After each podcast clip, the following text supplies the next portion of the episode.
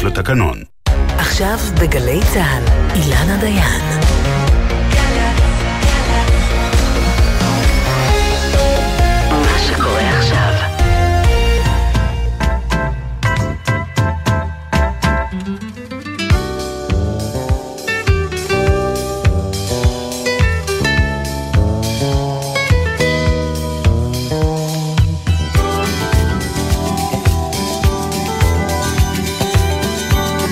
שמונה וחמש דקות נכון להבוקר, הנה חקירות השחיתות שלא היו באות כנראה לעולם, אילו עבירות המרמה והפרת האמונים, אילו העבירה הזאת לא הייתה קיימת. אריק שרון והאי היווני, אולמרט והחשבוניות הכפולות, כספי טלנסקי, מרכז ההשקעות, נעמי בלומנטל וטובות ההנאה של חברי המרכז ותיק אלף ותיק אלפיים כמובן.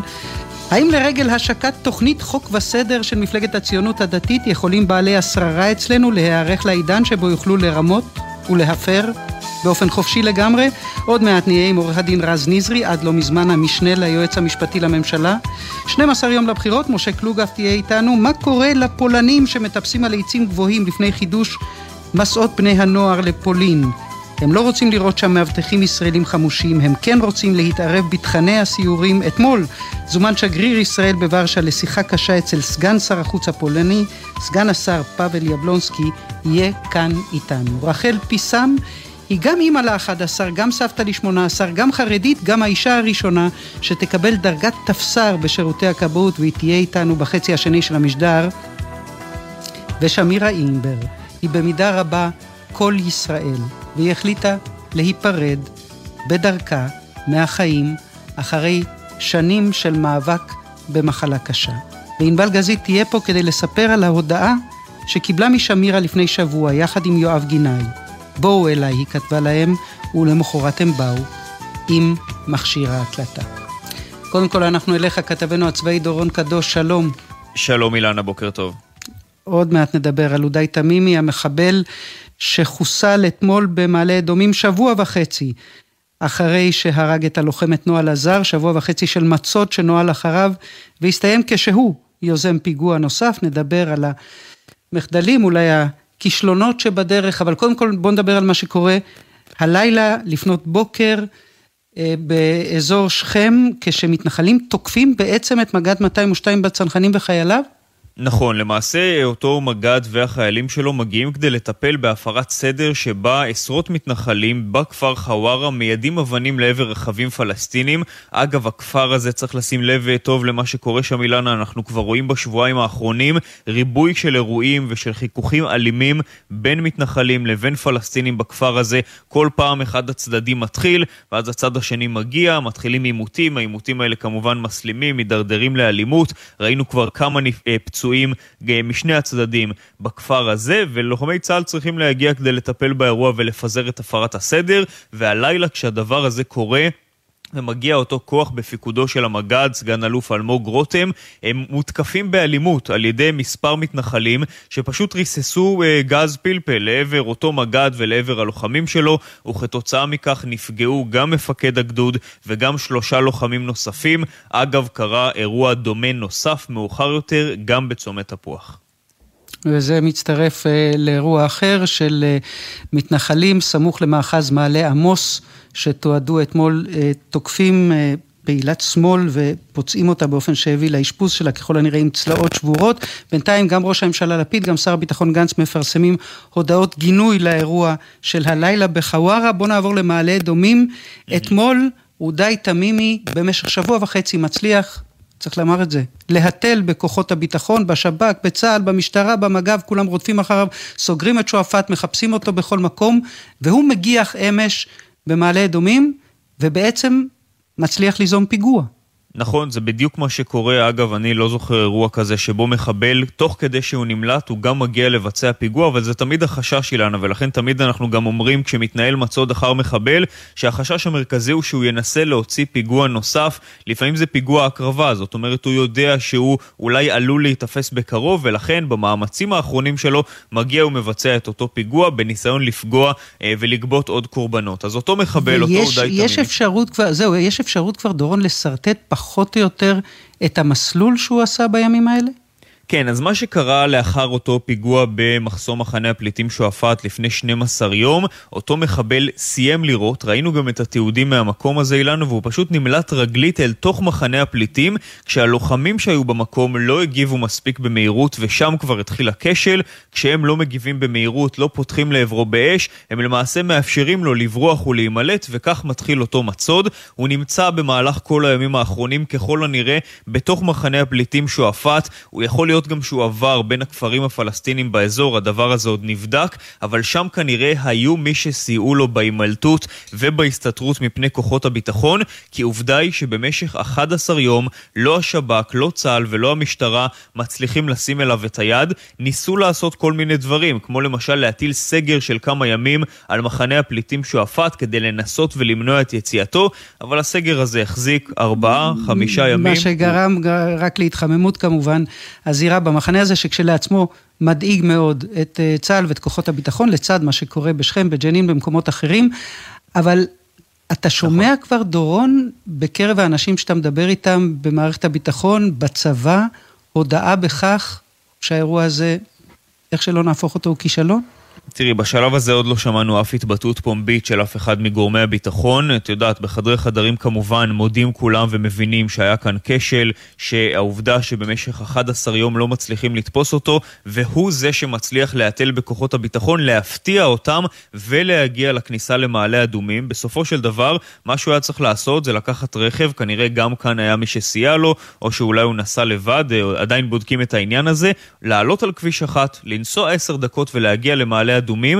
האירוע הזה אתמול, אילנה, היה יכול להסתיים הרבה יותר גרוע, הוא היה יכול לגבות עוד קורבנות חלילה, אבל ספק. בסופו של דבר ראינו שם תגובה מהירה וקרת רוח של המאבטחים האזרחים במקום.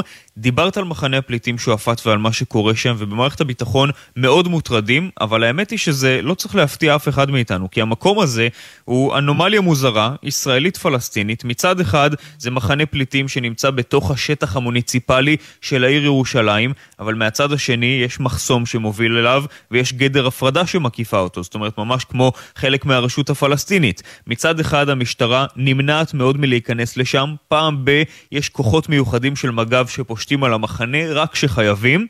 אבל מהצד השני, גם צה"ל לא פועל במקום הזה, כי זה שטח ישראל. כן. כל התנאים האלה יצרו מקום ענק בגודלו, שאף ישות לא שולטת בו, ומי שמשתלט עליו זה העבריינים, הפושעים וגם הטרוריסטים.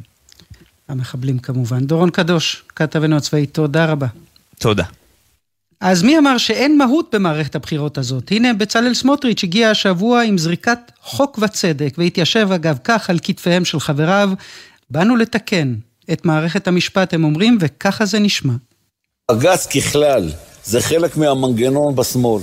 אנשים בולשביקים. תמיד אומר, בשמאל יש את האנשים הכי אלימים, הכי בריונים והכי שקרנים. לא יהיה יותר מבחני סבירות. למה? רגע, באחריות, כי אנחנו נתקן את הדבר הזה. ובנימין נתניהו וסמוטריץ' ובן גביר יקימו את הממשלה הבאה. יהיה פסקת ההתגברות. לא רק תהיה פסקת ההתגברות, תהיה גם סבירות. יבוטל מבחן הסבירות. ברור, יש לך ספק? סמוטריץ' מעלה הצעות משלו. אני לא מתכוון להכיל רטרואקטיבית שום דבר. בצלאל סמוטריץ' מעלה הצעות משלו. אנחנו נבחן אותם, אבל בסוף... עבירת הפרת האמונים, שמדובר עליה לא מעט בשעות האחרונות, זו עבירת סל שאין לה מקום במדינות מתוקנות, צריך למחוק אותה. צריך למחוק אותה, צריך למחוק אותה, אומר בצלאל סמוטריץ', ומכל ההבטחות הבחירות האלה, לפצל את תפקיד היועץ המשפטי, לתת לפוליטיקאים למנות שופטים, לתת למחשב לקבוע הרכבים, חוק צרפתי, חסינות חסינה, מכל אלה זאת הכותרת. שכבשה את הכותרות כולן, הבטחה חדשה, הישר מהאריזה, למחוק את הסעיף הזה מספר החוקים, סעיף המרמה והפרת האמונים. אנחנו עם מי שהיה עד לא מזמן המשנה ליועץ המשפטי לממשלה, גם מועמד לתפקיד היועץ, עורך הדין רז נזרי, שלום, בוקר טוב. בוקר טוב אילנה לך ולמאזינים. אתה אמרת בכל ראיונות הפרישה שלך, בלי יוצא מן הכלל, חלק מהביקורת עלינו, על מערכת אכיפת החוק, קנינו ביושר, כי המערכת הזאת לא יודעת לקבל ביקורת באופן אמיתי. אז אולי לשם שינוי, חבריך, עמיתיך בסלאח א-דין, יברכו, ויגידו, הנה, הצעה ששווה לפחות להרהר בה? טוב, אני לא כרגע מדבר בשם חבריי ועמיתיי לשעבר בסלאח א-דין. אני כמובן מדבר בשמי, אני כמובן גם לא מדבר בפוליטיקה, לא עוסק בפוליטיקה, לא עסקתי בפוליטיקה. וכמו שציינת, אני חשבתי לאורך כל השנים, וגם ציינתי את זה ברעיונות הפרישה, ואני חושב גם היום, מערכת המשפט בישראל צריכה תיקון אמיתי. אה, מערכת המשפט צריכה לדעת לקבל ביקורת, מערכת המשפט לא צריכה לצופף שורות. אה, ותמיד אמרתי שצריך גם לדעת לתקן ולא להרוס, לשנות ולחזק ולא לרסק. ולכן צריך לדון בהצעות לגופם בכל הצעה והצעה, אני כרגע מנטרל את העניין הפוליטי מתוך ההצעות, וטוב שהשיח הזה נעשה כי, כי צריכים ל, ל, לשנות ולתקן, וכשמים מורדים אז הם לא מעלים רפש. עדיין, כשמדברים על הצעות, צריך לבחון כל הצעה קונקרטית, ואת פתחת בהקשר של הצעה של העניין של הפרת אמונים. כן. Uh, בהקשר הזה, אני חושב שהצורך uh, לתקן את עבירת הפרת אמונים הוא צורך חיוני, אבל הצעה לבטל אותה לגמרי זה דבר שעלול להיות הרסני.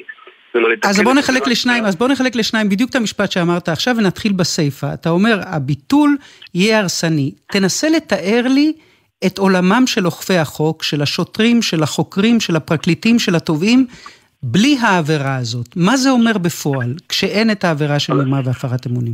אבל קודם כל אני חושב שחשוב להבין לאילנה, אה, מה הבעיה בעבירה. כי יש אכן בעיה באווירה. היא לא נולדה ב, בכל הכבוד במסיבה העיתונאים של השבוע של, של חברי סיעה כזאת או אחרת. אנחנו מדברים עליה, מדברים עליה כבר שנים. עבירה היום, הסעיף 284 לחוק העונשין, מדברים על עובד ציבור שעושה במילוי תפקידו מעשה מרמה או הפרת אמונים. זאת אומרת, הגדרת עבירת הפרת אמונים הוא עובד ציבור שעושה למעשה מרמה הפרת אמונים שפוגע בציבור. הדבר הזה הוא מן הגדרה שמגדירה את עצמה. זה, אה, יסודות העבירה פה לא ברורים, מה שנקרא משפטים עקרון החוקיות. זאת אומרת, במובן הזה שכשאתה קובע עבירה פלילית, אתה אוסר על אדם לעשות משהו ונוקט סנקציה פלילית, צריכים להבין מה מדובר, מה המעשה שאני עושה. אני רוצח, אני שודד, אני אונס, אני לוקח שוחד. יסודות העבירה בדרך כלל אמורים להיות ברורים במשפט פלילי. בעבירה הזאת, אה, זו ביקורת שהייתה לאורך שנים גם בפסיקה וגם באקדמיה, וגם אנחנו חשבנו שזה לא בסדר. העבירה הזאת לא מוגדרת בצורה טובה ועלולה לכלול בתוכה סיטואציות שהן לא נכונות.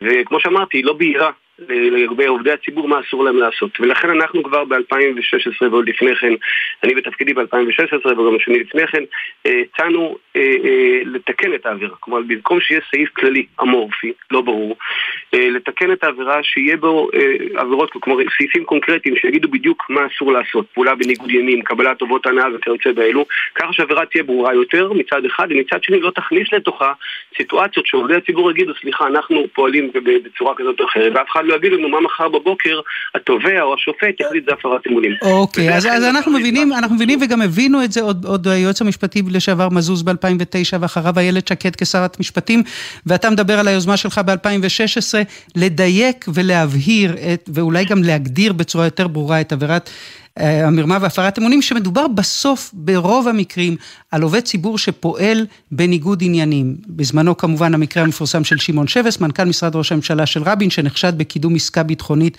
שחבריו עמדו להרוויח ממנה, והורשע במחוזי וזוכה בעליון, והורשע חלקית בדיון הנוסף, וזה היה ברור שיש שם ערפל גדול מדי. אבל אני בכל זאת מתעקשת איתך. אם העבירה הזאת לא תהיה קיימת בכלל, מה זה אומר לגבי היכולת להילחם בשחיתות? אז, אז, אז פה בדיוק המשפט שהגעתי אליו. אה, כשמדברים על תיקון של העבירה, היכולת תהיה מדויקת יותר ולא תפגע יותר מדי בעובדי הציבור בצורה, בצורה שלא צריך לקבוע. אבל אם אתה מבטל לגמרי את העבירה, אתה בעצם מאיין את היכולת בכלל להתמודד עם סיטואציות של פעולה חריפה בניגוד עניינים. כלומר, עובד ציבור שיקבל החלטות שעשויות להשפיע על עניין אישי שלו, שלו או של בני משפחתו, והוא לא מגלה את הדבר הזה לאף אחד. אני חושב שאף אחד מאיתנו בסיטואציות חמורה לא רוצה שהדבר הזה יהיה כשר, ועובד ציבור, כל עובד ציבור, לא משנה, עובד ציבור זה דווקא פוליטיקאי. מרבית עובדי הציבור הם לא נבחרי ציבור. אה, ואף אחד מאיתנו לא רוצה שפקיד ברשות המיסים או גורם אחר ברשות ממשלתית כזאת או אחרת יפעל בצורה, כלומר יפעל לטובת עניין אישי שלו של בן משפחתו. אף אחד מאיתנו לא רוצה סיטואציה נוספת שאמורה להיות. שעובד ציבור יקבל טובות הנאה בהיקפים גדולים אה, כאשר זה לא בתמורה, לש... לא בתמורה לפעולה שהוא עושה, שאז יש את עבירת השוחד. אלא יכול לקבל עובד ציבור לכאורה מאות אלפי שקלים אה, באשר, כלומר בגלל תפקידו כעובד ציבור, לא בנסיבות אחרות. אין פה יכולת להוכיח, לא תמיד יש יכולת להוכיח את עבירת השוחד, ונאמר זה בסדר. עכשיו, אני רוצה לומר משהו, אילנה, אני לא מאלה שחושבים שכל דבר צריך להיות פלילי. אני חושב שלפעמים יש פליליזציית יתר בהרבה הקשרים, וגם בשימוש בעבירת הפרת אמונים, לא תמיד אני הסכמתי בסיטואציה כזאת או אחרת. ואני לא בגישה צדקנית שבאה ואומרת שהכל פלילי. אבל ההבדל בין תיקון העבירה, שמאפשר לדייק ולנקוט במקרים הנכונים, לבין הביטול שלה הוא שגם במקרים החמורים שלא תהיה מחלוקת שצריך לנקוט בהליך פלילי, גם אז אי אפשר יהיה בכלל להשתמש בדבר הזה, כי לא תהיה עבירה. אומרת, זה בדיוק ההבדל כולו. במקרים, שכמו שהסברת יפה עכשיו, שאינם נופלים לתוך עבירת השוחד, אולי גם לא לחוק המתנות, אבל כן צריך לפעול כנגדם באיזשהו אופן. אתה מאמין לסמוטריץ' שאומר שהביטול... אני, אני רק רוצה לקדם רגע כן. את השיחה שלנו, רז נזרי. אתה מאמין לסמוטריץ' שאומר שהביטול לא יחול על משפט נתניהו? אפשר לבטל את העבירה הזאת, להעלים אותה מספר החוקים, ולהגיד, אבל יש נאשם אחד שהמשפט שלו ימשיך להתקיים? שוב, אני אה, משתדל לדעת, תמיד השיח הזה של כן אה, ביבי, לא ביבי, זה, הפסיכוזה הזאת לא מאפשרת דיון רציני בהרבה עניינים, אבל גם בהקשרים של מערכת המשפט, והיא בעצם מחזקת את אלה שמצד אחד מקדשים את הקיים ולא מוכנים לזוז מילימטר, וגם מחזקת את אלה שרוצים להרוס ולשנות כל דבר מתוך ראייה הזה. אני, אני מנתק את עצמי מהשאלה כן ביבי, לא ביבי. אני אומר ברמה העקרונית משפטית, כאשר אתה עושה תיקון כזה, החוק הקיים, בעצם סעיף 4 לחוק העונשין בא ואומר שכל תיקון מקל הוא חל רטרואקטיבי, ויש לזה רציונל. כלומר, הרציונל הוא בעצם בא ואומר שאם החברה החברה, אה, הנוער, הכנסת, המחוקק, קבע עבירה מסוימת, ועכשיו בעצם היא ביטלה אותה, אתה לא יכול להמשיך להעמיד לדין על, על, על, על עבירה שבעצם החברה כבר חושבת שהיא לא עבירה. אגב, לפי החוק... אז, אז, אז בעצם אתה אומר, לי, אתה אומר לי, את שואלת אותי שאלה כמשפטן, לא שאלה פוליטית, נטולת הקשרי ביבי, אי אפשר יהיה להמשיך לנהל אף משפט. כולל כל המשפטים, אם העבירה הזאת תועלה מספר החוקים, אבל הרי זה בסוף קשור, לא, הרי זה בסוף קשור. החוק הקיים, סעיף 4 שיש לו רציונל לחוק העונשין, זה בחלק הכללי של חוק העונשין, בא ואומר שתיקון מקל תמיד יכול רטרואקטיבית. באופן תיאורטי אפשר לקבוע, לא, זה יחול רק מכאן ולהבא, זה דבר עקום, זה דבר עקום שבעצם בא ונהיה פרסונלי לצורה כזאת או אחרת, וגם שוב, תיקון כזה כמובן לא יחול רק במשפט נתניהו, יחול גם במשפטים אחרים, וכמו שאמרתי, פוגע ברציונל הבסיסי, שכאשר אתה קובע תיקון מקל בחקיקה, הוא חל רטרואקטיבי, כי אתה לא יכול כחברה לבוא ולהעמיד לדין אדם או להשאיר אדם בכלא על עבירה שכיום החברה אומרת שהיא לא עבירה. ולכן אני כן לא חושב... קיימת. לצאת, לצאת מהעניין הזה של כן ביבי לא ביבי, לחשוב בצורה הגיונית ונכונה. בשעתו כשאנחנו ניסינו להוביל את התיקון הזה, חלק מהפוליטיקאים התנגדו לכך. כן, אבל, אבל השיח, אבל השיח רז נזרי ממולכד במידה רבה סביב ביבי נתניהו, כי יש מי שחושד מה לעשות, אנשים חשדנים, אולי ציניקנים, שעצם ההצעה הזאת נולדה כדי באיזשהו אופן, שוב ללבות, לאפשר את הדיון סביב המשך משפטו של נתניהו. ולמה אני שואלת אותך את זה? כי אולי זאת עוד הוכחה לכך שטעה במשרד המשפטים מי שהדף את ההזדמנות לעסקת טיעון עם נתניהו לקראת סוף עידן מנדלבליט? זאת הייתה טעות, אתה חושב, להחמיץ את הרגע? את שואלת השאלה, את שואלת בצורה כזאת, אני, בלי קשר לטעות או לא טעות, את יודעת את עמדתי, אני חושב בהקשר הזה, אה, התייחסתי לכך גם פומבית אחרי פרישתי, אני חשבתי אה, אה, שבעצם העסקת טיעון שעליה דובר לפני כחצי שנה דומני או קצת יותר, היא בעצם הייתה, אה, עלתה בקנה אחד עם עמדתי שהייתה מלכתחילה בתיקים לפני כשלוש שנים, שיש עבירת הפרת אמונים בתיקי אלף וארבעת אלפים ואין אה, אפשרות סבירה להרשעה ואין יכולת להרשיע בעבירת השוחד בארבעת אלפים ולכן בסיטואציה הזאת חשבתי שהאינטרס גם של התביעה וגם של ההגנה הוא להגיע לעסקת טיעון ואם אחרי הקומה המשפטית הזאת, גם ברמת האינטרס הציבורי, אם הייתה עסקת טיעון זה היה אולי מנטרד את כל, ה, כמו שהגדרתי קודם, הפסיכוזה הזאת שכן ביבי לא ביבי, שמנטרד את כל דיון מהותי, ודיון מהותי חייב להיעשות. דיון מהותי בשינויים במערכת המשפט חייב להיעשות כי, כי הם נדרשים. נדרשים תיקונים ושינויים כדי לחזק ולא כדי לרסק, כמו שאמרתי. ובשעה שבעצם כל צד, או לא כל צד, החלקים במערכת הפוליטית, מכאן ומכאן, בעצם כל דבר בוחנים דרך הפריזמה הזאת, קשה, של, שהאם זה עוזר לנתניהו או לא עוזר לנתניהו, קשה לנהל דיון רציני. דיברנו עכשיו על העברת הפרת אמונים. יש עוד דיון שהוזכר, שהוזכר ב, ב, ראיתי בהצעת ה, של ההצעה שפורסמה השבוע של מפלגת הציונות הדתית, ההקשר של פסקת התגברות. אני לא מאלה שחושבים שפסקת התגברות זה, זה, זה מילה גסה, אבל אני כן חושב שזה לא יכול לבוא בפני עצמו. כלומר, פסקת התגברות יכולה וצריכה לבוא במסגרת תיקון, תיקון כללי לחוק יסוד החקיקה. כלומר, קביעה שמסדירה את מערכת היחסים בין הכנסת לבין בג"ץ קובעת בצורה כן, מפורשת אבל, אבל, אבל, התוכנית הזאת, אבל התוכנית הזאת ולא. הרי לא מסתירה, וצריך לומר לזכותו של בצלאל סמוטריץ', א', שהוא בא עם הצעה, ב', שהיא קוהרנטית, וג', שהיא לא מסתירה את האג'נדה שאומרת משהו מאוד ספציפי לגבי מעמדה של הרשות השופטת, גם האופן שבו ייבחרו שופטים, גם האופן שבו ייקבעו הרכבים וכן הלאה. אבל יש עוד נקודה אחת. וזאת השאלה האחרונה שאני רוצה לשאול אותך. עוד נקודה אחת בתוכנית שהציעה אה, מפלגת הציונות הדתית, והיא נוגעת לתפקיד היועץ המשפטי לממשלה, ההצעה לפצל את התפקיד הזה ליועץ, למייצג ולתובע. וגם כאן, יכול להיות רז נזרי שהמערכת שהיית חלק ממנה הרבה שנים, מצליחה להבקיע גול עצמי ולהוכיח כל מה שאומרים עליה, כשהיועצת המשפטית לממשלה מאשרת לראש הממשלה להניח, להסתפק בהנחת ההסכם הימים לבנון על שולחן הכנסת, לא לבקש את אישורה, לא לעשות את כל המהלך שדמוקרטיה שראויה לשמה תעשה כדי לאשר הסכם שראש הממשלה מגדיר אותו הסכם היסטורי, שהיועצת המשפטית אומרת שהוא נחוץ ביטחונית.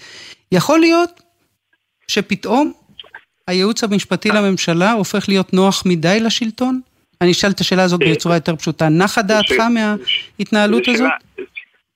בסוף את אומרת האומנם בסוף. זו שאלה ארוכה האומנם, האומנם, כן. זו שאלה ארוכה שמצריכה התייחסות אה, ארוכה, אני יודע כמה זמן יש לנו, אני לא אתחבק, אני אומר לך ככה. אני אה, אה, חושב שהייעוץ המשפטי כגישה צריך באמת לאפשר לממשלה, לכל ממשלה, לממש את המדיניות שלה. זו אמירה ראשונה. אמירה שנייה, אני חושב שגישה שמרנית אמיתית שבה אני אוחז, היא לא יכולה להמציא חוקים יש מאין. זאת אומרת, לבוא ולומר עכשיו, להמציא חובה משפטית, אה, להניח אה, לאישור הכנסת זה דבר שלא קיים בדין. האם בעבר אה, במשרד המשפטים לא לפעמים כן הלכו בכל מיני קונסטרוקציות ארטילאיות כאלה ודיברו על, על חובות ברמה של סבירות או ברמה של יצירת קונסטרוקציות משפטיות? יכול להיות שכן, אני שיטתי הייתה עקבית בהקשרים האלה, אני לא חושב שצריך להמציא יש מאין קונסטרוקציות משפטיות כאלו. וחשבת שגם הפעם, וחשבת לא. שגם הפעם אפשר... לחתום על הסכם כזה ולאשרר אותו בממשלה בלי שהכנסת תידרש לאשר אותו. אני אגיד לך מה חשבתי, חשבתי שנכון מאוד ודרך המלך היא בהחלט שהדבר הזה יהיה באישור הכנסת, כך היה בלא מעט מקרים בעבר. קל וחומר בתקופת בחירות, שהממשלה הזאת בשלט מעבר בעוד שבועיים, קל וחומר בסיטואציה של הסכם כל כך משמעותי.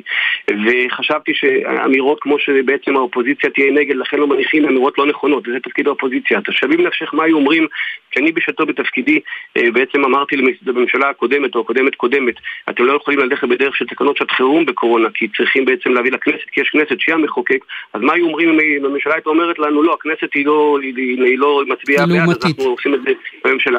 זה ודאי, דברים ברוח כמה שכתב ככה בפוסט, ראיתי אה, פרופסור אסא כשר, זה דברים ב' שאני לא כל כך מבין אותם, זאת אומרת, זה לפעמים צביעות שקיימת מהכיוון השני, זאת אומרת, שמדברים על זה, בסוף לכנסת יש תפקיד, ובכנסת היא לא אמורה להיות חותמת גומי, אה, אה, ולכן היה ראוי שזה יובא בפני הכנסת, אבל לדבר על, לדבר על חובה משפטית שקיימת, מה לעשות שאין חובה משפטית בהיבט הזה, ואני חושב שכל גישה צריכה להיות עקבית, גם גישה שמרנית וזירה צריכה להיות עקבית ולא לדבר מהפוזיציה בשום דבר ועניין. וכשאני מדברת על תיקונים אילנה, והזכרת את הנושא של ה... רק משפט אחרון לסיום, כי הזמן שלנו בעצם נגמר מזמן. אז אני, אז אני, אני אגיד משפט, שוב, אני ראיתי משפט בהקשר הזה של חלק מההצעות שקשורות ל, ל, לתיקון על גוף הביקורת בפרקליטות וכולי בהצעה. אני מאוד בעד גוף הביקורת, ואני חושב שצריך לתקן ולהעצים את השיניים שיש לו. בשעתו הייתי באמת בדעת יחיד במערכת בעד הקמת גוף הביקורת. עדיין, כשאני קורא בתוכנית הזאת, שבעצם זה מגיע ממקום שאומר שאם תיבחר ממשלה חדשה, כתוב בתוכנית, במשרד המשפטים יתפרו תיקים לפוליטיקאים, זאת אומרת, ינדרו אותם דרך תפירת תיקים ודרך נקיטת אמצעים פליליים כנגד פוליטיקאים שלא באים טוב למערכת, ככה נאמר בתוכנית. הנחת המוצא הזאת שקונה אחיזה בחלק חלקים מהציבור היא הנחת, היא הנחת, אה, הנחה מסוכנת, היא אמירה מסוכנת ברמה של אמון הציבור במערכת. אני אומר לך, אני הייתי במשרד המשפטים לא תופרים תיקים, הייתי חושב שתופרים תיקים לא הייתי נשאר שם דקה. אני הייתי שם ואני יודע שלא תופרים תיקים ולא פועלים מניעים פוליטיים. אה, אה, אבל גם אני הייתי שם ואני יודע שלפעמים מצופפים שורות ומתקבעים באמירות כאלה ואחרות, מתקבעים בחשיבה לא תמיד מספיק מורכבת. וגם זה אני חושב, אני אומר שני הדברים בכריכה אחת, כי אני מאמין בשניהם. וכאשר נתייחס לדברים בצורה עניינית, ולא בצורה, כל פעם כל אחד מהפוזיציה שלו, וכאשר נוכל אה, אה, לבוא ולהבין ש, שהמערכת חייבת שינויים וחייבת תיקון, אבל לא ריסוק, היא חייבת חיזוק אבל לא ריסוק, כן. אז אני חושב שהדרך תהיה טובה יותר בכל צורה פוליטית, ובהיבט הזה צריכים להבין כולם, יש בחירות עוד שבועיים, בסופו של דבר מערכת בלי אמון ציבור, כשאין אמון ציבור בשלטון חוק אין שלטון חוק, ושאין שלטון חוק אין מערכת דמוקרטית. לכן מצד אחד צריך לשנות, לא צריך לשנות, מצד שני צריך לעשות את הדברים בצורה אה, אה, נכונה ולא מתוך רצון ונקודת מוצא שצריכים להרוס את המערכת וצריכים לתקן אותה.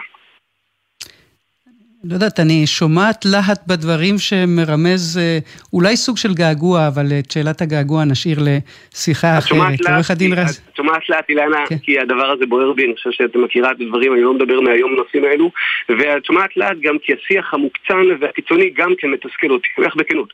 מתסכל אותי כי, כי כל הזמן אתה נתקע בלוחמות של מצד אחד כאלה אנשים שבהם, כמו שאמרתי, כמו שאומרים, ב-D9 או באקונומיקה, ואז אין על מה לדבר, כי בעצם, באמת, אתם ככה רוצים לתקן מצד אחד, מצד שני, יש כאלה שכל תזוזה וכל שינוי בשלטון החוק זה נפילת הדמוקרטיה, והדמוקרטיה מתה ואני גם לא נמצא במקומות האלו. והדרך הנכונה יותר בעיניי, שהיא דרך שקולה, שצריכה לעשות תיקון בצורה עצמית, היא ככה איכשהו, היא, היא נבלעת לבין שני הקצוות הקיצוניים האלו שמובילים אותם, בתקופת בחירות זה מתחדד. אני מקווה ומאמין בסופו של דבר שכל ממשלה שתקום, ולא, אנחנו כמשפטנים, זה לא תפקידנו להחליט איזה ממשלה תקום, הציבור יקבע, כן. בסופו של דבר תתמודד עם הסוגיה הזאת ותדע לשנות בצורה אמיתית, בצורה כמובן מתוך שיתוף פעולה עם המערכת המשפטית, וגם המערכת המשפטית תדע לא לפחד משינויים שנדרשים, אבל לא לעשות אה, צעדים מסוכנים כמו שעל חלקם גם דיברנו. הנה אמרנו גם את זה. עורך הדין רז נזרי, לשעבר, המשנה ליועץ המשפטי לממשלה, תודה רבה שהיית איתנו. תודה ויום טוב. ש... 12 יום לבחירות. משה קלוגפט, שלום, בוקר טוב. היי, בוקר טוב. יועץ אסטרטגי, עבדת בעבר גם עם נתניהו, גם עם בנט. עושה רושם שהעימות היחיד שמתלקח בינתיים הוא בתוך הגושים, בין לפיד לגנץ, בין ביבי לבן גביר. בוא נתחיל בשניים האחרונים. פתאום הם נזכרו לריב? קודם כל זה נכון ש... יש פה קמפיינים בתוך הגושים וקרבות בתוך הגושים, אני חושב שזו טעות אה, כשמפספסים אוכלוסייה של מתלבטים, אבל מיד נגיע לזה. אה, מה שקורה אצל אה, אה, נתניהו ובן גביר זה בסופו של דבר קרב באמת על אה, כמעט אותם קולות, בכל המחקרים רואים שמה שנקרא ה-second vote של אה, ליכוד זה ציונות דתית ושציונות דתית זה ליכוד, ואני חושב שמי שירה את הירייה הראשונה כאן בקרב הזה זה היה בן גביר וסמוטריץ' סמוטריץ', אפרופו השיחה הקודמת שלך, הם בעצם הולכים פה על שלושה דברים. אה, הדבר הראשון זה ביטחון אישי. אה, זה טייטל שהיה הכי נמצא אצל נתניהו והכי מזוהה אצל נתניהו כל הזמן, אה, ואנחנו רואים את בן גביר כבר בשנה האחרונה מי מעביר את הלשכות שלו לירושלים כל שני וחמישי כן. ומגיע לאזורי פיגועים. ראיתי גם שהוא הוציא סרט על שומר חומות, שמן הסתם נתניהו היה ראש הממשלה בזמן שומר חומות, וזה דבר אחד שהם הולכים על הראש של נתניהו. הדבר השני אה, זה הרפורמת המשפט באמת. אה, פה הם בעצם מנסים להיות יותר ביביסטים מביביסטים, הם פונים ממש להארדקור של התומכים ואומרים אה, כן. נתניהו לא מדבר על המשפט, אנחנו נדבר, הוא לא מדבר על הביטול, אנחנו נדבר, והם מאגפים אותו מימין מהבחינה הזאת. והדבר השלישי זה הדרבי עם גנץ, מה שבן גביר טען שזה יועץ עלום של נתניהו, אמר לו אתה מפריע לי כשאתה עולה איתו לבמה להקים ממשלה עם גנץ, כן זה מאוד הגיוני שהוא עם תיק איתו סוד תוך כדי שהוא מעיף אותו מהבמה, אז זה הדבר השלישי, שזה בעצם תחרות מי יהיה יותר גדול, גנץ או בן גביר. ובשלושת הדגלים, ובשלושת הדגלים המונפים האלה עושה רושם שיש ציבור מסוים, שבהם המסר של בן גביר עלול, עשוי או עלול, לא חשוב לפי נקודת ההשקפה, להיות יותר אטרקטיבי, אבל האמת היא שמה שעוד יותר מעניין, שיש כאן תמונת ראי. ביבי עושה את זה, את המהלך מול בן גביר עכשיו צופה פני 61. הוא רוצה לשתות מנדטים מהציונות הדתית כדי לקבל אותם חלשים בממשלה עתידית. אבל לפיד עושה את אותו דבר אולי מסיבה הפוכה, הוא יודע שבמילא אין לו 61, אז מה אכפת לו להסתער על כולם, מהעבודה ועד בני גנץ? אני חושב שאצל לפיד, אה, קודם כל זה ברור שלפיד הפעם הזאת החליט להיות גדול ואחרי זה מה שנקרא נסתדר. עכשיו אצל לפיד אני חושב שזה מאוד פשוט, הוא אומר אם לנתניהו יהיו 61 אז עדיף שאני אהיה אה, מפלגת אופוזיציה גדולה, אה, מה שנקרא לדכא את היריבים שכשהתחילה מערכת הבחירות עוד ככה היו צמודים וחשבו לעבור אותו והוא פתח בינתיים את הפער מגנץ ובוודאי מעבודה ומרץ ולהיות מנהיג גוש, אה, דבר אחד אפשר להגיד על לפיד, יש לו אורך נשימה וסבלנות לטווח ארוך ולכן במידה ונתניהו מרכיב הוא יודע שזאת האופציה, במידה ונתניהו לא המרכיב. הוא כמובן, לפיד הוא ברירת מחדל אה, לראש ממשלת מעבר, הוא נשאר ראש ממשלת מעבר, ולכן, ופה אני מכניס כאן עוד נקודה. כן. לפיד כרגע אין ספק שהוא חותר להיות הכי גדול. אני חושב שהוא מבין שיש שתי משאבות שעובדות במרכז-שמאל. אחת, זה לחזק את ראש הממשלה המכהן, שזה הוא מרוויח מזה, והוא גם כמובן אה, אה, מעודד את זה. קמפיין גן הוורדים של יאיר לפיד. כן, והמשאבה השנייה זה הגוואלד, הצהרת המפלגות הקטנות. אה, יאיר לפיד, מי שנופל בשתי המשאבות האלה, שהוא לא ראש ממשלה מכהן ולא מפלגה קטנה, זה בני גנץ. ואני חושב שמה שיאיר לפיד עושה פה, הוא אומר, אוקיי, אני אהיה מפלגה כמה שיותר גדולה, אני יודע שבסוף יברחו לי אנשים כדי להציל, אה, לנסות להציל את העבודה ומרץ, ואז מי שיפסיד מזה זה גנץ. זאת אומרת, אה, אני כרגע אתחזק עד שמתוך הנחה שקצת מהשומן שלי ירד, ולכן ככה הוא מנסה לסדר לסדר את הגוש מבחינתו, אבל יש דבר אחד שלפיד לא עושה, הוא לא מציג איזו ממשלה הוא יכול להקים, כי כרגע, לפי שום לא תסריט, אין לו, אין לו ממשלה שהוא יקים. רק שאלה אחרונה, קלוגף, שאלה אחרונה. שאנחנו חייבים להיפרד, אבל אני ממש מסתקרנת לשמוע ממך. אילו הייתי זבוב על הקיר עכשיו, בתוך חדר הקמפיין של הליכוד, או של יאיר לפיד, או של בני גנץ, או של סמוטריץ' ובן גביר, יש סיכוי שבאחד החדרים האלה נכנס עכשיו יועץ אסטרטגי, כמוך נגיד, ואומר להם, חברים, בואו נהפוך הכל, בואו נשבור כיוון, למשל, שמישהו יגיד עכשיו לנתניהו, תקשיב, תחבק את איילת שקד, תדחוף אותה לאחוז החסימה, תעשה שהיא תעבור, היא תיתן לך 61, או שמישהו יבוא ליאיר לפיד ויגיד, תקשיב, תגיד עכשיו, אני הולך עם עודה ועם טיבי, כן, אני הולך לעשות מפלגה עם הערבים וככה תזניק את אחוז ההצבעה אצל הערבים, יש סיכוי למשהו כזה? אה, לגבי השאלה הראשונה, אצל נתניהו זה לא יקרה, נתניהו לא יתמוך באיילת שקד, אה, אין שום אופציה כזאת. אה, לגבי האופציה השנייה, אני חושב שיש סיכוי שלפיד כן יגיד משפטים יותר ברורים לגבי שותפות עם הערבים, לאו דווקא אה, כדי שזה יקרה, אלא כי זה עוד דרך לשתות מפלגות בגוש שלו, זה עוד דרך באמת להמריץ את הערבים, דווקא שם אה, אני רואה סיכוי שזה יקרה. אני, צריך, אני רוצה להגיד משפט אחרון לגבי הפספוס, כי דיברנו על הקרבות התוך. קולות המתלבטים בסוף בבחירות האלה סביב נושא היציבות. יותר חשוב לאנשים שתקום ממשלה מאשר איזו ממשלה תקום, וכשאנחנו בטרללת בלתי נגמרת וכולם הולכים לקצוות, צריך לזכור שיש אנשים באמצע שפשוט אומרים רק ממשלה יציבה יכולה להוריד את יוקר המחיה, רק ממשלה יציבה יכולה לפתור בעיות של טווח ארוך ומפלגות שתלויות בקצוות, לא משנה אם זה מגזרים חרדי או ערבי, ו- או בחבר כנסת אחד שמורד ומפיל את הכל, אה, ככה אי אפשר לפתור בעיות, ולכן יציבות בריאות זה נושא שלא מספיק מדובר, מפוספס, ושם נמצאים המתלבטים שאולי יכולים להכריע. צריך לומר לזכותך שאתה עקבי במסר הזה, מתחילת נכון. מערכת הבחירות הזאת. משה קלוגת, יועץ אסטרטגי, תודה שהיית איתנו, בוקר טוב. תודה,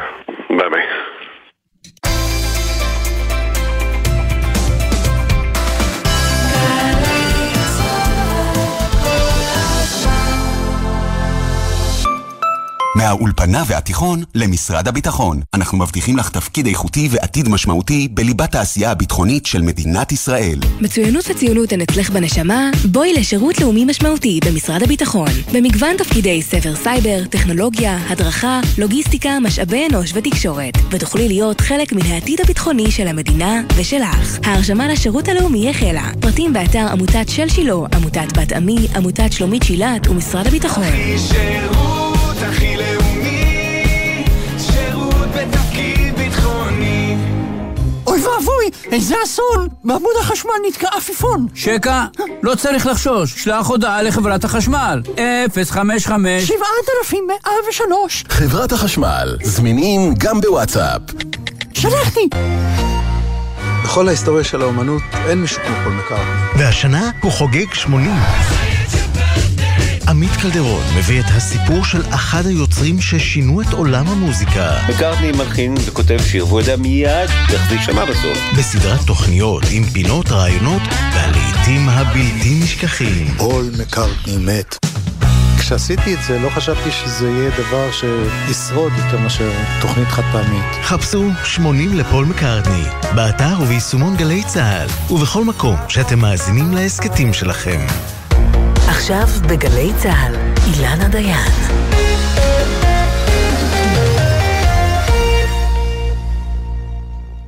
שמונה שלושים ושמונה נכון להבוקר, משהו לא טוב קורה ביחסי ישראל-פולין, אמנם השגריר הוחזר לוורשה בפברואר האחרון, אבל מכל הנושאים בעולם, דווקא עניין משלחות הנוער למחנות ההשמדה מחולל משבר חדש, איכשהו המדינה שעל אדמתה הושמדו רוב יהודי אירופה, לא מאפשרת את חידוש המסעות למחנות שבהם הופעל הפתרון הסופי. הם דורשים שהתלמידים שלנו לא יבטחו על ידי ישראלים חמושים. השגריר בוורשה צייץ דבר ביקורת. אתמול הוא זומן לשיחת נזיפה אצל סגן שר החוץ הפולני פאבל יבלונסקי, שנמצא איתנו עכשיו על קו הטלפון. Good morning, Mr. Yablonsky. Thank you very much for joining us. Hello, good morning. Thank you for having me. How are you?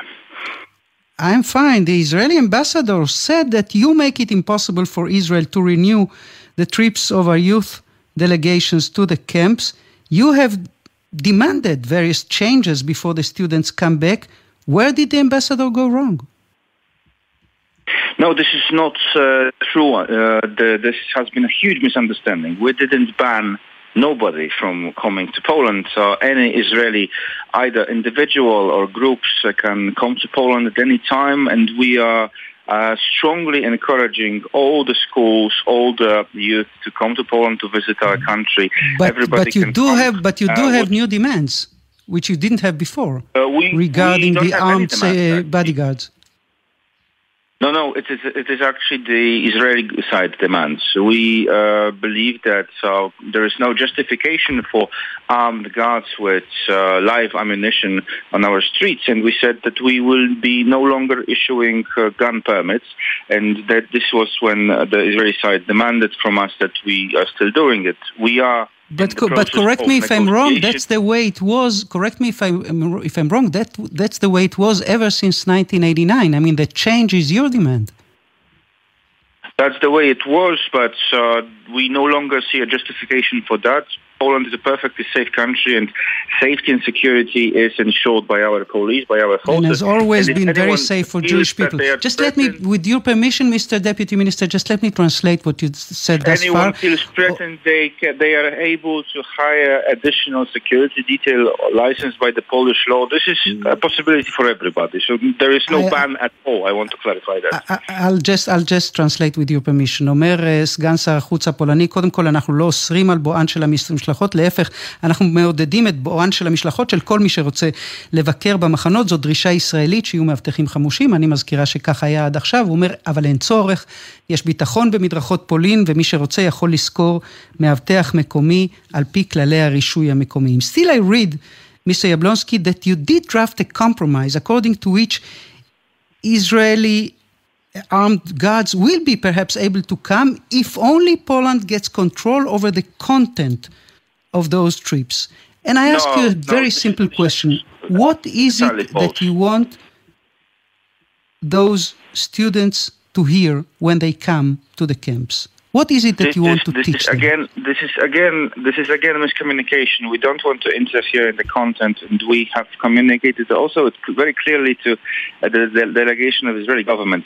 We understand that the content of the trips uh, of the of the visits is uh, entirely uh, within the scope of israeli ministry of education. Okay. what we want to do is to add some additional elements. For example uh, closer exchanges with the polish youth because we believe that when our youth meet together, they, they get to know each other. This helps to build positive relations. But we don't want to interfere in the content. We, we want to add some additional elements that bring together Poland and Israel. But uh, this was some miscommunication and and, and uh, if and with- and, the and if is the Israeli organizer and if and if the Israeli organizers somehow come to the conclusion that this part, the additional part that you want to offer, is redundant. That the most important thing for our youth to get to get is the visits to the camps, to understand the atrocities, to get the feel of the final solution, to see the camps and the We- chimneys, to see what happened to four million Jews who were murdered on your soil, on Polish soil. soil. What would you tell them? No, I insist that you also do this and that. And this this is why we uh, have made a proposal in August that uh, we can still continue our negotiations, whether we reach an agreement on these additional elements or not. But uh, the groups uh, could start coming on the on the next day. We are ready to host them since tomorrow, if the, there is a will on Israeli side. And I, I mean, either the Ministry of Education or individual schools can come. We encourage everybody to come to Poland. We are ready to host them, getting to know the history about the Holocaust, about the German Nazi crimes. It's hugely important, and we are obviously encouraging that everybody gets familiar with this history. I'll, I'll just translate what you said. אה, אומר אה, סגן שר החוץ הפולני, קודם כל, כשאני שואלת אותו למה הדרישה הזאת להתערב בתכנים, הוא אומר, לא, אנחנו לא רוצים לשנות שום דבר, אנחנו רק רוצים להוסיף, למשל, מפגשים בין בני נוער ישראלים לבני נוער פולנים, אנחנו חושבים שאפשר רק להרוויח מהמפגשים האלה, ועוד הוא מוסיף, בדיאלוג שהיה לנו בתחילת הקיץ, הצענו שנמשיך את המשא ומתן, ותוך כדי זה, הישראלים יתחילו לבוא מבחינתנו גם מחר, גם מחרתיים, גם בשבוע הבא. Mr. Yablonsky, if we had, if you, you, you know, if you take only Polish Jews, almost three and a half million lived in your country before the war, only about 300,000 survived. can you honestly claim that could happen were it not for the silent or active assistance of Polish people?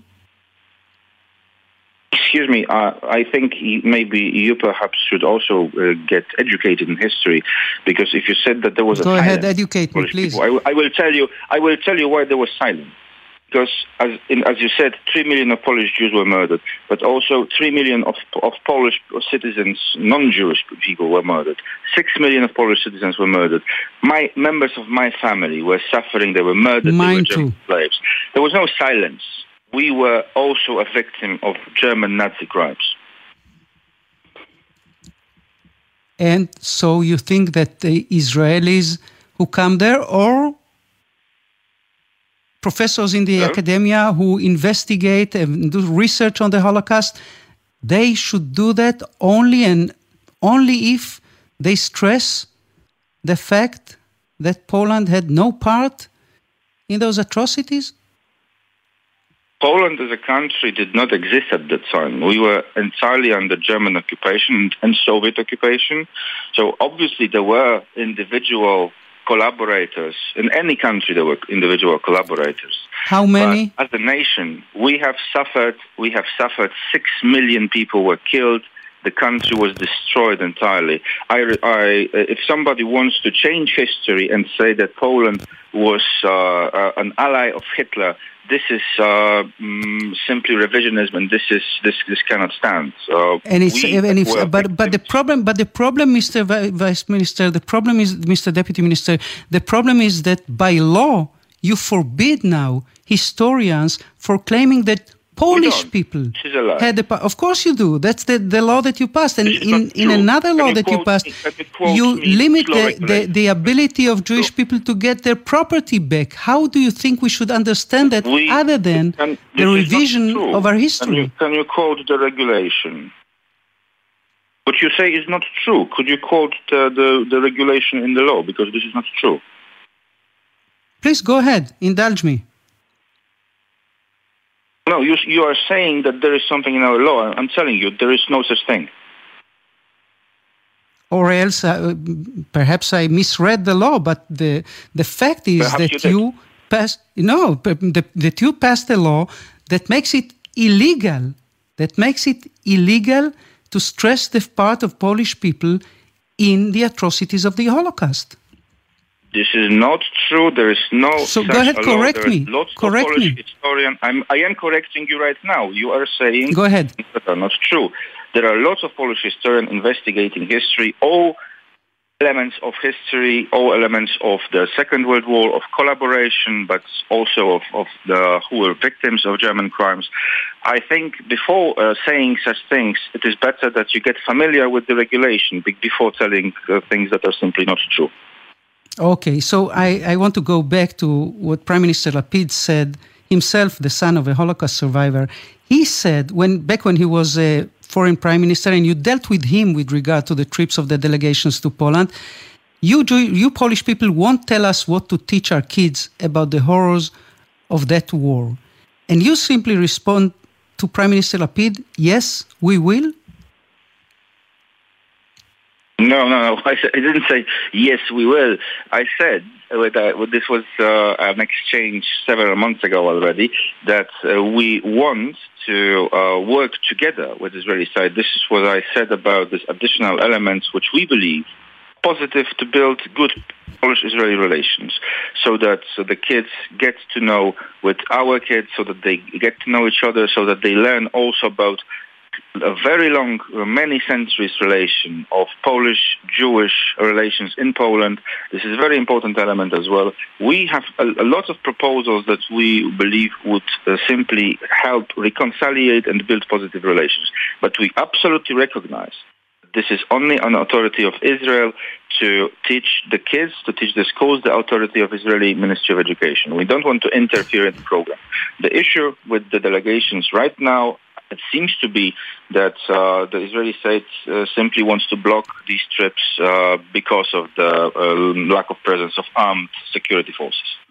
Yeah, I'll just translate uh, our last exchange. אני שואלת את סגן שר החוץ הפולני, בין היתר על אותו חוק שעבר בפולין, שמגביל את חקר השואה בכל מה שנוגע לחלקם של הפולנים בשואה, הוא טוען שזה לא מה שהחוק אומר, אה, והוא טוען שמדינתו, וכמובן בני עמו סבלו גם הם קשה מאוד במהלך המלחמה, מידם של הגרמנים הנאצים שכבשו כידוע את פולין, ובמה שנוגע לאמירתו של ראש הממשלה לפיד, עוד אה, בשעה שהיה רק שר החוץ, שהפולנים לא ילמדו אותנו ולא יגידו לנו ולא יכתיבו לנו מה ללמד את הילדים שלנו על זוועות השואה. אני שואלת אותו, האם אתה בעצם אומר לו, כן, אנחנו נכתיב לכם, הוא אומר, בשום אופן לא. וכאן צריך לשים לב שסגן שר החוץ הפולני חוזר ואומר, אנחנו רוצים שהמשלחות יחזרו לכאן, אנחנו לא נכתיב לכם מה ללמד את הילדים, אנחנו כן חושבים שאפשר להוסיף מרכיבים נוספים, גם כאלה שנוגעים ליחסים, לעושר של היחסים שהיה בין יהודים ופולנים על אדמת פולין במשך השנים. אנחנו מכירים בכך שכל הנושא הזה הוא עניינם של הישראלים, אבל כרגע עושה רושם שישראל היא זאת שלא רוצה אה, בעצם לחדש את המסעות לפולין בגלל ההתעקשות על הבטחה חמושה. Realistically speaking, Mr. Yablonsky, do you think that Israeli youth will come back to visit the camp soon? I'm certain that this will happen only if there is some um, reasonable approach on the Israeli side, because we believe Poland is a perfectly safe country. There were no incidents uh, against either groups of youth or any groups of Israeli tourists or any groups of Jewish people from other countries visiting the, the sites, the, the, the, camps uh, or, or, or, other memorial sites. We are uh, certainly mm. experiencing various phenomena of anti-Semitism in many countries in Europe, but Poland it's really one of the safest places in the world right now, even though we obviously have the, the, the Russian aggression on Ukraine, which is very close. But our country is, is safe, and I encourage everybody to come to see for yourself. Pavel Yablonsky, Deputy Foreign Minister in the Polish government, thank you very, very much for joining us this morning. אומר סגן שר החוץ הפולני, אכן יש תקריות אנטישמיות ברחבי אירופה, אבל פולין מכל המקומות בטוחה במיוחד, למרות כמובן הגבול עם אוקראינה שהוא סוער יותר כרגע, ואני דוחק ומזמין את הישראלים לחזור ולבוא, וגם משלחות הנוער שיחזרו לבקר בפולין. עד כאן בעניין הזה. ועכשיו, לאישה מיוחדת במינה, 30 שנה היא הייתה איתכם ואיתנו בכל מקום, בדרך לעבודה, בחזרה, בחופשה בצפון, במטבח, אבל שמירה אימבר לא הייתה כמו כולם. היא רצתה להיות גיבורת רדיו אחרת, מתיישרת לכללי הרייש הגרונית, אבל לא מתביישת להכניס קללה עסיסית, נותנת את הקול הממלכתי שלה למהדורות החדשות, לטקס המשואות, אבל דואגת תמיד שנדע מה היא חושבת, בפנים וגם בחוץ, משדרת ומושעת, חוזרת ומודחת, מרגשת וחצופה, וגם עכשיו, היא עושה את זה בדרכה שלה. היא נפרדת מהחיים, אחרי שנים של מאבק במחלה קשה, היא עדיין איתנו, אבל בעצם כבר לא. ואנחנו אומרים עכשיו שלום לענבל גזית, בוקר טוב. בוקר טוב, אילנה. כן, תיארת את זה מאוד טוב, אני מניחה שהיא לא חשבה על זה ככה, אבל היא מאוד אה, הייתה שמחה לשמוע שככה אנחנו תופסות אותה. ואת מקבלת ממנה הודעה, את ויואב גינאי, שמשדר כאן איתנו בגלי צה"ל, מקבלים ממנה הודעה ביום שישי האחרון שאומרת מה? הייתי שמחה להגיד אגב שאני שלחה לקבוצת אה, קרייני כל ישראל לדורותיהם, שיואב גינאי חבר בה, הודעה אגב מרומזת, לא אומרת במפורש, אבל כותבת פרידה, אני uh, החלטתי לעזוב בתנאים שלי, הראש עוד עובד, אבל הגוף כבר לא איי איי איי. Uh, יואב uh, בחושיו אחדים מבין uh, את העניין ומרים לטלפון, uh, הוא מבקש לברר מה העניין, ושם אנחנו מגלים ש... Uh, בחסות חוק החולה הנוטה למות, היא החליטה להתחיל את דרכה לסוף, זה תהליך שלוקח זמן, הוא לא פשוט, וזה אמור לקרות ביום שלישי, ממש אחרי החג, אה, בצהריים, אה, הליך רפואי שמעורבים בו אה, סמים סדציה פליאטיבית, כך זה נקרא, פשוט להקל על מצבו הפיזי של חולה או חולה. יואב מרים לי טלפון ואומר, אנחנו חייבים ללכת לראיין אותה, אני רוצה במיקרופון, באיכות כמו שצריך, ולזכותה של שמירה, שהיא אה, אשת רדיו ותקשורת כל כך הרבה שנים, היא לא סירבה לאף אחד אה, שביקש אה, לבוא ולדבר איתה, בין השאר, כדי לדבר על האפשרות הזו לסיים את החיים בכבוד.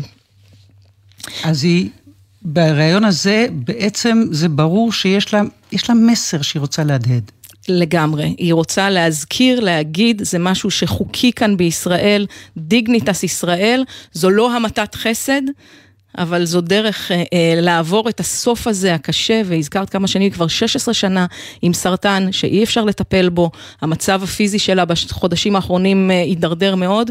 אה, יש בזה משהו כואב, אני יכולה להגיד שוב, בגלל שזכיתי, אפשר להגיד את זה במרכאות כפולות ומכופלות, לראות אותה אה, בסוף השבוע, אישה צלולה שמדברת לעניין, שזוכרת כל פרט מהקריירה שלה, אה, ועדיין הגוף אז לא אז מסוגל. אז בואי קחי אותנו, קחי אותנו למסע down memory lane, כמו שאומרים. אומרים באמריקאית, היא נזכרת בשטויות שהיא עשתה, באמירות השטותניקיות שלה על גלי, על גלי האתר. כן, אגב, היא לא תגיד שזה שטותניקי, היא תגיד, אני אמרתי אמת. הבעיה הייתה שברשות השידור אז אה, פחות אהבו את הרעיון, למשל, לדבר על שיר, שירותים אה, בשידורי אה, ממלכתיות, נקרא לזה.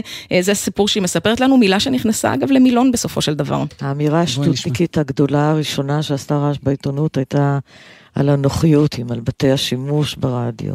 המילה נוחיותים נכנסה למילון של נתיבה בן יהודה ודן בן אמוץ, כרך ב', בתור מילה שחידשתי בשפה העברית. תמיד היה איך את מעיזה, זה עשה כותרות, וזה היה לי טוב, אישרו אותי, ואת המחירים האלה תמיד הייתי משלמת. היא הייתה מוכנה לשלם את המחירים, אגב, פשוט כי שוב, היא אמרה את מה שהליבה, היא לא צנזרה את עצמה. גם בהקשרים הפוליטיים. גם בהקשרים הפוליטיים, ברמה שכבר אה, יצרה אפילו בעיות גדולות יותר. שוב, זה סיפור אחד מרבים. להערות הפוליטיות היו הכרח קיומי שלי, וידעתי שאני אספוג. אני צריכה לפתוח תוכנית, והחדשות מספרים שחיילים חפרו בור וקברו בתוכו חיים ארבעה או חמישה פלסטינים. איך אני יכולה לא להגיב? אי אפשר, ולא צריך, והיום זה לא נעשה. היא מדברת איתכם על פוליטיקה, על החיים, על המחלה, גם על הפרידה, על ההחלטה להגיד פשוט שלום וביי. והמפגש המאוד מאוד לא פשוט הזה עם שמירה אימברג תופס אותך, ענבל, ברגע מאוד מאוד לא פשוט בחיים. את בדרך כלל לא מדברת על עצמך אישית, זה... אבל זה קורה ביום השנה ה-30 לפטירתו של אבא שלך. נכון, וגם במקרה שלו, וזה עוד היה פחות חוקי, נקרא לזה כך, אה, הנסיבות היו דומות.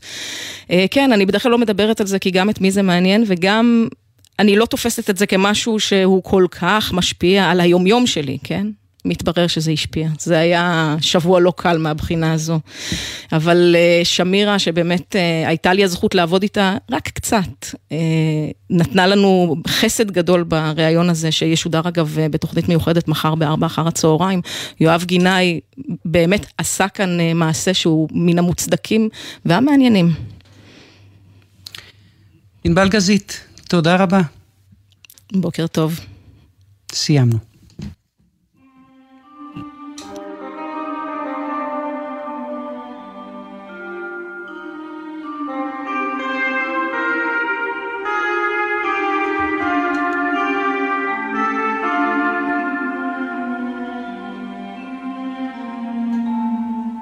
נשף המסכות הזה, את השיר הזה, בחרה שמירה אימבר בעצמה.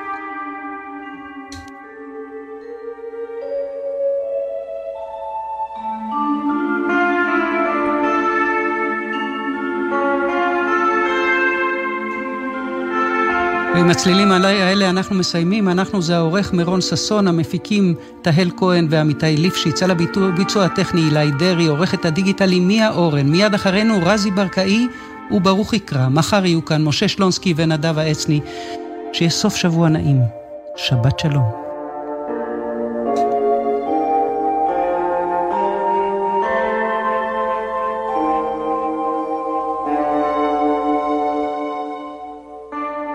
בחסות טנגו, המאפשרת תשלום מהנייד בתחבורה הציבורית, באוטובוס, ברכבת, ועוד, כפוף לתנאי שירות. בחסות אוטודיפו, המציעה מצברים לרכב עד השעה תשע בערב בסניפי הרשת, כולל התקנה חינם. כי כדי להחליף מצבר, לא צריך להחליף לשעות עבודה יותר נוחות. אוטודיפו.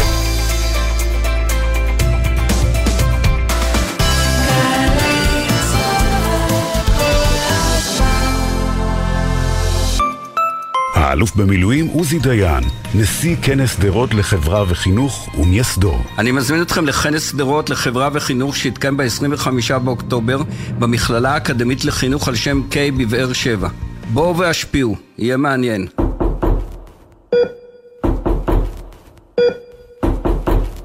כל נקישה בדלת יכולה לשנות. מבצע הקש בדלת של האגודה למלחמה בסרטן. לתרומה, פיתחו את הדלת או תרמו בטלפון 1-800-35-46-46 או באתר וסייעו בהצלת חיים. מיד אחרי החדשות